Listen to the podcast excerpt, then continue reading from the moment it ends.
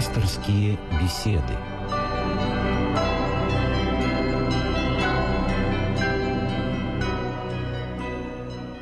Здравствуйте, уважаемые радиослушатели! Сегодня пасторскую беседу ведет протеерей Владимир Волгин, настоятель Московского храма Софии Премудрости Божией в Средних Садовниках. Итак, отец Владимир, сегодня наша тема «Что такое духовность?» Тема всеобъемлющая. Вопрос, на который, может быть, трудно ответить одним словом.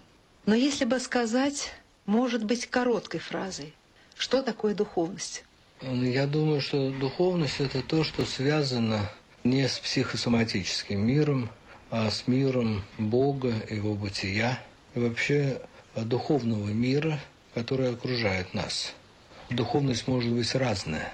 Она может быть с положительным зарядом, если эта духовность связана с Господом, с Богом, с Его ангелами, то есть с Богом любви, с Его ангелами – и может быть отрицательного характера духовность, когда эта духовность связана с духами злоб поднебесной. А вот я об этом никогда как-то не думала, что духовность может быть и с положительным, и с отрицательным зарядом. Мне казалось, духовность это вот она и есть духовность, когда ты не завязан на земном, а впитываешь в себя то, что называется Дух Святой. Дышишь этим. Вот э, в христианском понимании, безусловно, когда мы говорим о положительной духовности, мы говорим о тех людях, которые, по всей видимости, должны были бы стяжать Духа Святого. Духовность – это то, что связано с небесным миром, то, что устремляет человека, человеческую душу к Богу. И, к сожалению, вот сейчас очень многие люди не могут ответить на вопрос – о смысле христианской жизни или вообще о смысле человеческой жизни. Ведь человеческая жизнь должна носить глубоко осмысленный характер. За 30 лет своего служения я почти ни разу не встретился с объективным и правильным ответом. Все говорят о каких-то опосредованных вещах говорят о том, что смысл жизни заключается в продолжении рода человеческого, смысл жизни заключается в любви мужа к жене, жены к мужу, или в любимой профессии, или еще в чем-то. Но все это является украшением. На самом деле смыслом человеческой жизни является, как святитель Иоанн Златоуст говорил, что жизнь христианина – это училище благочестия, в конце которого он будет сдавать экзамен на будущую жизнь. И вот в этом понимании духовность, она связана, безусловно, в первую очередь со стремлением к Богу, к Богу любви, со стремлением соединения своей души с Его это будет э, не совсем православное, конечно, выражение с его сердцем, да, с его духом, с его духом любви, со стремлением к тому, чтобы Господь вселился в сердце, в душу человеческую, сотворил себя обитель. И тогда человек начинает движим быть Духом Святым. И этим определяется его духовность. А духовность, связанная с любовью к Христу, духовность, связанная, как апостол Павел говорит, «Я оставил все познания в мире ради единого познания Господа Иисуса Христа» в этом есть духовность, в исполнении заповедей Божьих, в стремлении думать о вечном, помня последняя своя, говорит премудрый Сирах, и вовек не согрешишь. То есть помни о смерти своей и о страшном суде, и вовек не согрешишь. И вот в этом, безусловно, выражается христианская духовность. Думать только о борьбе со своими страстями на основе молитвы, на основе благодарения Господа за все, на основе литургической жизни и так далее, и так далее, и так далее, и так далее. Но духовность есть еще противоположного характера. Вот я в свое время читал замечательную статью священника Павла Флоренского, я не помню, как она называется, но была посвящена какой-то годовщине со дня смерти Александра Александровича Блока. И вы знаете, вот он разбирал творчество Блока с точки зрения святых отцов. Ведь э, сейчас принято называть духовностью или духовными проявлениями как бы вот, ну, жизни человеческой, это творчество, да, это участие в этом творческом процессе жизни, касаемые либо поэзии, либо театра, да. либо чего, да, да, да, художественное угу. творчество, да. И люди, которые являются носителями этого творчества, называются духовными людьми почему-то. Это правильно, правильное обозначение с одной стороны, но с другой стороны, вот здесь-то отец Павел Флоренский на основе святых отцов разбирает духовность Александра Александровича Блока. И он доказывает, что его поэзия была основана не на наитии Духа Святого, а наоборот на связи с духовными силами иного рода, с духами злого поднебесной. И вот я помню стихотворение «Благовещение», в котором очень чувственно изображается Пресвятая Богородица. Стихотворение, которое связано э, с музой. И вот он в конце говорит, «Зла, добра ли ты вся не отсюда, а о тебе мудрено говорят, длинных ты и музы, и чудо, для меня ты мучение ад». Разве может быть для человека духовного муза то, что является вдохновительницей творчества, мучением и адом. Но раз это мучение и ад, ведь творчество, оно носит исповедальный такой исповеднический характер. Это как исповедь художника перед людьми, обнажение своей души перед людьми. Значит, Блок так ощущал, что муза для него мучение ад, и на того и загорается вдруг тот неясно пурпурово-серый и когда-то мной виденный круг. И святые отцы толкуют, что этот свет, этот цвет свойствен дьяволу и бесам. Пурпурово-серый круг. Это не нимб, светоносный золотой, да, сияние, да, это пурпурово-серый круг совершенно имеющий другое как бы специфическое значение, связанный с духами злого поднебесных. Поэтому может быть духовным человек и в отрицательном смысле этого слова, когда он является носителем иной субстанции духов злого поднебесного. Но, тем не менее, мы сейчас употребляем два понятия – духовность и бездуховность. Все-таки мы говорим о духовности как о положительном явлении, а бездуховность – это значит вот как раз отсутствие этого. Вы знаете, это действительно, с одной стороны, так. В прямом смысле слова это так. Но все-таки мы называем мне кажется, бездуховностью не, даже не ношение отрицательного какого-то заряда. Это какое-то очень серое существование человека в этой земной жизни. Вот помните, Виктор Гюго в соборе Парижской Богоматери, он говорил о том, что зодчество – это книга времени – по которой можно прочитать о культуре, о нравственности, о морали народа. И вот смотрите, вот мы жили с вами в советское время – ну, сталинская эпоха была особая эпоха. Я не хочу вглядываться в нее, э, имеющую свое лицо. А хрущевская эпоха. Вот эти, да, хрущевки, дома, да. А никакой архитектуры. Полностью обезличено все. И вы знаете что, вспоминая это время, я могу сказать, что и мы были обезличены. И мы были какой-то совершенно серой массой. Ну, на фоне, если хотите, древнерусской культуры или просто дореволюционной культуры. Ведь когда всматриваешься в архитектуру Москвы дореволюционную, каждый дом имел как бы свое лицо, свое выражение, и тепло. свой характер и тепло, и тепло да. да. А вот э, как и архитектура, так и люди были какой-то серой массой. И вот только сейчас, когда произошло такое разделение какое-то, очень серьезное, я не знаю даже, что это, взрыв какой-то, взбаламутивший вот всех нас, вдруг произошло разделение, исчезновение отчасти вот этой серой массы нас, да, на полярность духовную, светлую, божественную, и на полярность, которая несет в себе совершенно другой потенциал, которая несет в себе проповедь разврата, да, проповедь безнравственной жизни и так далее, и так далее. То есть то негативное, с чем мы встречаемся в этой жизни и чему мы уже даем как бы оценку, здравую оценку с духовной точки зрения, божественной точки зрения. Я всегда повторяю слова, очень люблю слова Федора Михайловича Достоевского, который говорит о том, что русский это понятие не национальное, а понятие идеологическое. Русский это значит православный, православный человек. И вот мы действительно, все русские люди, возвращаемся к этим истокам, к этим корням, православным корням.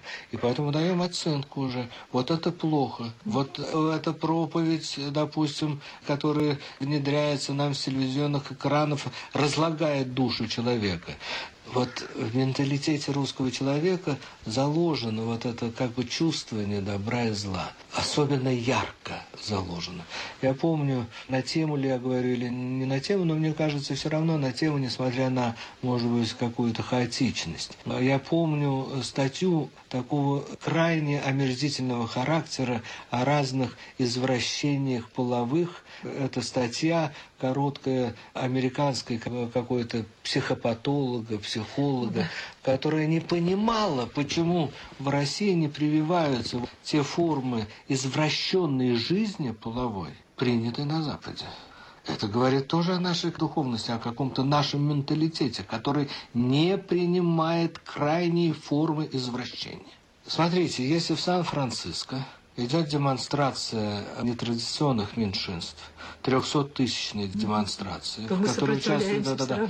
То здесь это немыслимо, чтобы у нас в России прошел бы парад геев. Их бы заплевали бы, заушали бы, забросали бы камнями. Как Юрий Михайлович Лужков, кажется, сказал, что я, говорит, не допущу и сам ударю в лицо человека, который будет проповедовать этот разврат. Это тоже говорит о какой-то положительной духовности, которая, безусловно, непосредственно связана с нравственностью человека. А нравственность человека, я думаю, что любого человека, потому что Блаженный Августин, кажется, сказал, или Тертулиан, ну, кажется, Блаженный Августин, каждая душа христианка. Я думаю, да. что во всем мире люди понимают, что хорошо, что плохо. Отец Владимир, позвольте мне вам немножко возразить. Вы цитировали слова Гюго об архитектуре, да? По которой мы можем читать историю, и историю человеческой души. Но вот сейчас архитектуре дан такой простор для, так сказать, разгула фантазии. И вот то, что мы видим сейчас в Москве, эти уроды невозможные, вот напротив меня, я не буду говорить о том, что это хорошо или плохо в целом, но вот мне это не нравится, потому что я смотрю из своего окна и вижу Сити, вот этот город, который которая возводится просто напротив моего окна. И я встаю, и достаточно посмотреть на это возникающее сооружение непонятных каких-то линий, ломанных, удлиненных, несоразмерных человеку, вот, чтобы меня испортилось настроение на весь день. И вот сейчас мы видим архитектуры так много уродливой и такой страшной, действительно называется эта архитектура каменными джунглями.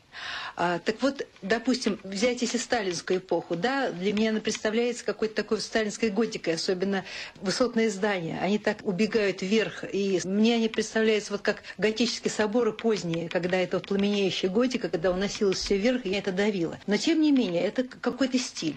Ну вот сегодня по нынешней архитектуре, я не говорю о храмах, которые сейчас возводятся, их много возводится, это прекрасно. А вот о самом облике Москвы. Мы сейчас являемся свидетелями того, как много разрушается вот этих самых теплых, прекрасных московских зданий, да, стареньких особнячков, да, старых домов, которые можно восстановить и оставить в том виде, в котором они бы чего-то такое равновешивали. Хотя, может, я ошибаюсь. Вот, э, возвращаясь к отцу Павлу Флоренскому, преснопамятному, у него есть такая работа, иконостасы, кажется, mm-hmm. да, в котором он говорит о личине, лице и лике. Вот он разбирает да, вот да, эти три понятия. То, что вы сказали об архитектуре современной, это вот та полярность, как мне кажется, та личина, которая проглядывается в архитектуре нашей сейчас и выглядывается mm-hmm. нами. Ведь эти здания действительно ничего, никакой красоты не несущие. Гармония вот это да, вот, вот, как я понимаю, в терминологии Павла Флоренского, оса Павла Флоренского, это личина, не лицо. Искаженное лицо было даже в этой безликой архитектуре хрущевских времен. Лицо, да? Искаженное, лицо, да. да. Какое это лицо? Серое, невзрачное, я не знаю, с выбеленными глазами, зрачками. Угу. Вот, но это как бы было какое-то напоминание лица. Лицо это была архитектура, безусловно, дореволюционного времени, после революционного. Вся западная архитектура, почти вся западная, я не хочу голословно говорить об этом, но специалисты в области архитектуры говорят, что почти вся западная архитектура основана на проектах русских архитекторов. Ну, разумеется. Сколько да. Это было лицо. Угу. Это было лицо. А лик – это храмы, которые возводятся и сейчас – которые возводились и до революции, и после революции какое-то время, и которые сейчас в таком мобиле вырастают на лице земли. Это лик, потому что каждый храм имеет специфическое сияние, законченные формы. Э, глядя на храм, душа возвышается к горнему, думает о вечном, прекрасном и о том, что движет этим миром. А кто? Бог, Бог любви.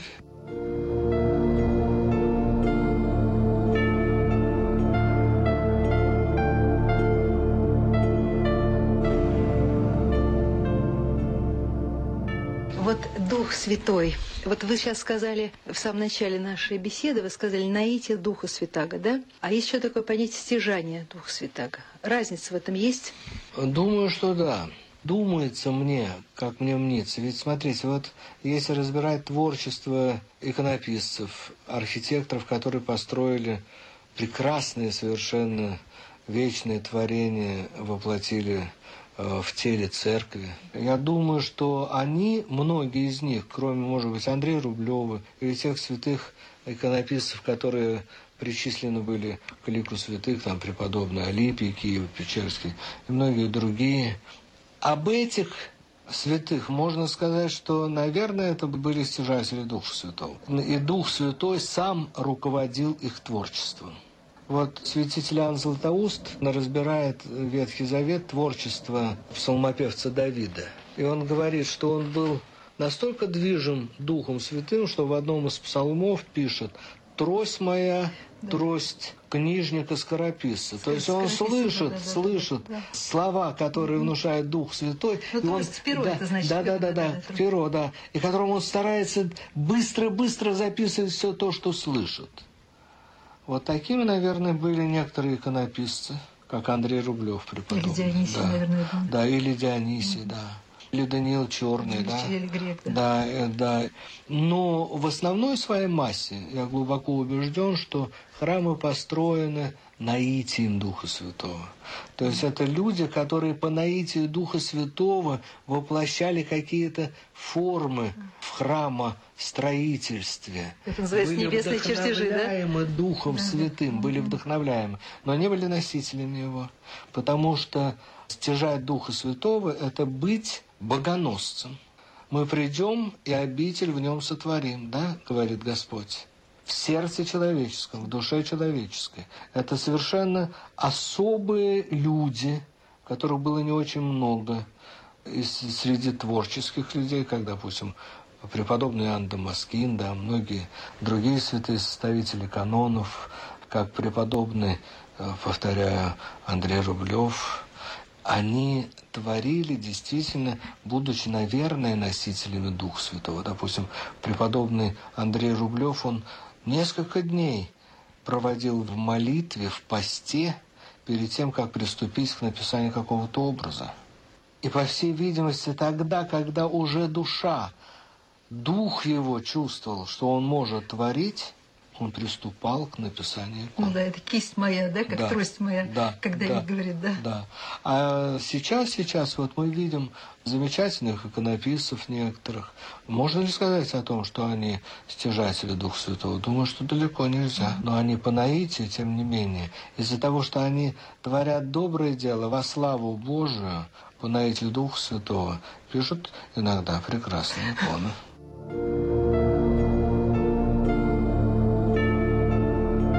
Пасторские беседы.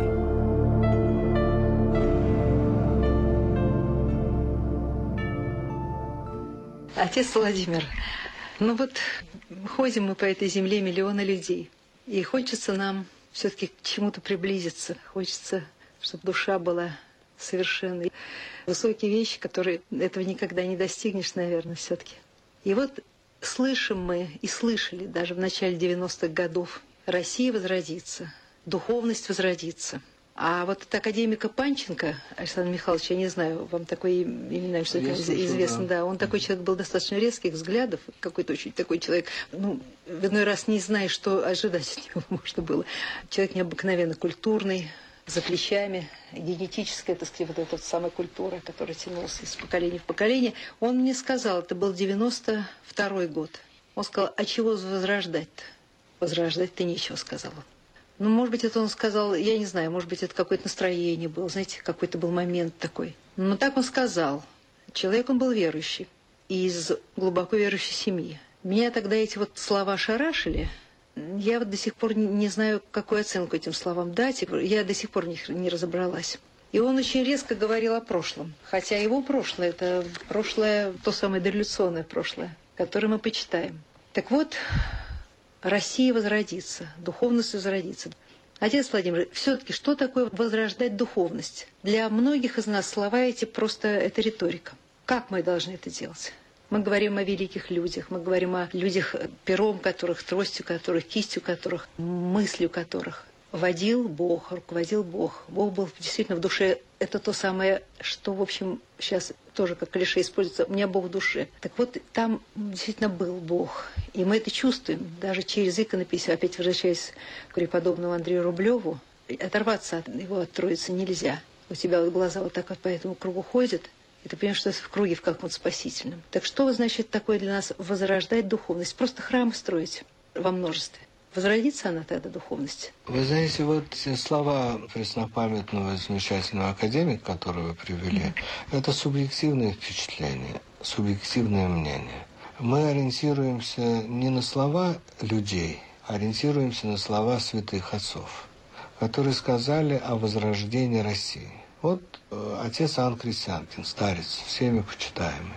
За два года до смерти находясь в каком-то особенном, по всей видимости, молитвенном состоянии. Mm-hmm. Это был носитель Духа Святого, старец, настоящий старец, от которого веяло божественной любовью ко всему миру. Он воскликнул «Мир гибнет, мир гибнет». Спустя две недели, находясь в таком же состоянии, он воскликнул над Россией особенная благодать Божия, над Русской Православной Церковью особенная благодать Божия. Каким образом произойдет и совершится возрождение духовное в нашей стране, в нашем государстве, на нашей еще, наверное, до сих пор, безусловно, не в широком понимании, а в таком узком, очень условном понимании на Святой Руси. Почему я так говорю? Потому что, несмотря на все те гонения, которые претерпела Русская Православная Церковь, уничтожение, тотального уничтожения ее – до сих пор Русская Православная Церковь светит светом православия всему миру, и до сих пор она является оплотом православия во всем мире. Так как же возродиться и как вот возродиться духовность в нашей стране? Мы, пастыри, очень оскудели святостью. Среди нас нет святых людей. Есть в большей или меньшей степени яркие священники, которые стараются вести христианский образ жизни и искренне проповедуют Христа. Не как наемники, а как пастыри. Но не ведаю и не вижу, чтобы среди нас были люди, носители Духа Святого. Вот в прямом смысле этого слова, да? Мы носители Духа Святого, как священники. Но как бы это на нас благодать Божия, как на священниках, покоится, но не внутри нас. Мы можем, как Валаамова ослицы, пророчествовать и говорить слова, и если бы этого не было, то священству бы пришел конец. Те советы, которые необходимы сердцу человеческому, по благодати Божией, не по своей собственной благодати, а по благодати Божией. Я думал, как же вот при таком оскудении земли русской, вот я на своем веку знал семерых старцев, семь старцев, настоящих старцев, которые опробированные старцы последняя проба, да, можно так вульгарно да, выразить, самую высшую пробу, да. да. А сейчас я не вижу этих старцев. И каким образом?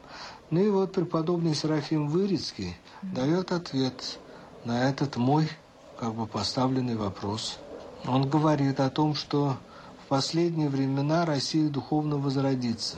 Каким образом? По благодати Духа Святого, по особой любви Божией к России – может быть, я что-то от себя прибавляю, но примерно текст такой. И молодые люди так утомятся от греха своего, от наркомании, от блуда, там, прелюбодеяния, многих извращений, что вдруг внезапно, в миг, в одно мгновение будут обращены ко Христу. Может быть, это будет связано с теми же пророчествами, о которых говорили святые отцы Оптинские, что когда Россия будет призывать весь мир к покаянию.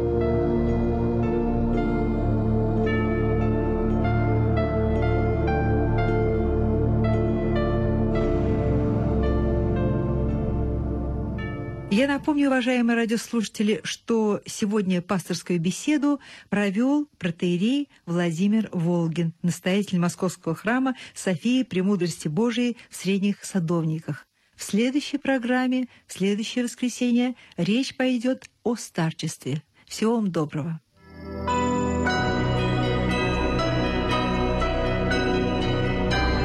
Вы слушали программу «Пасторские беседы» из цикла «Мир, человек, слово».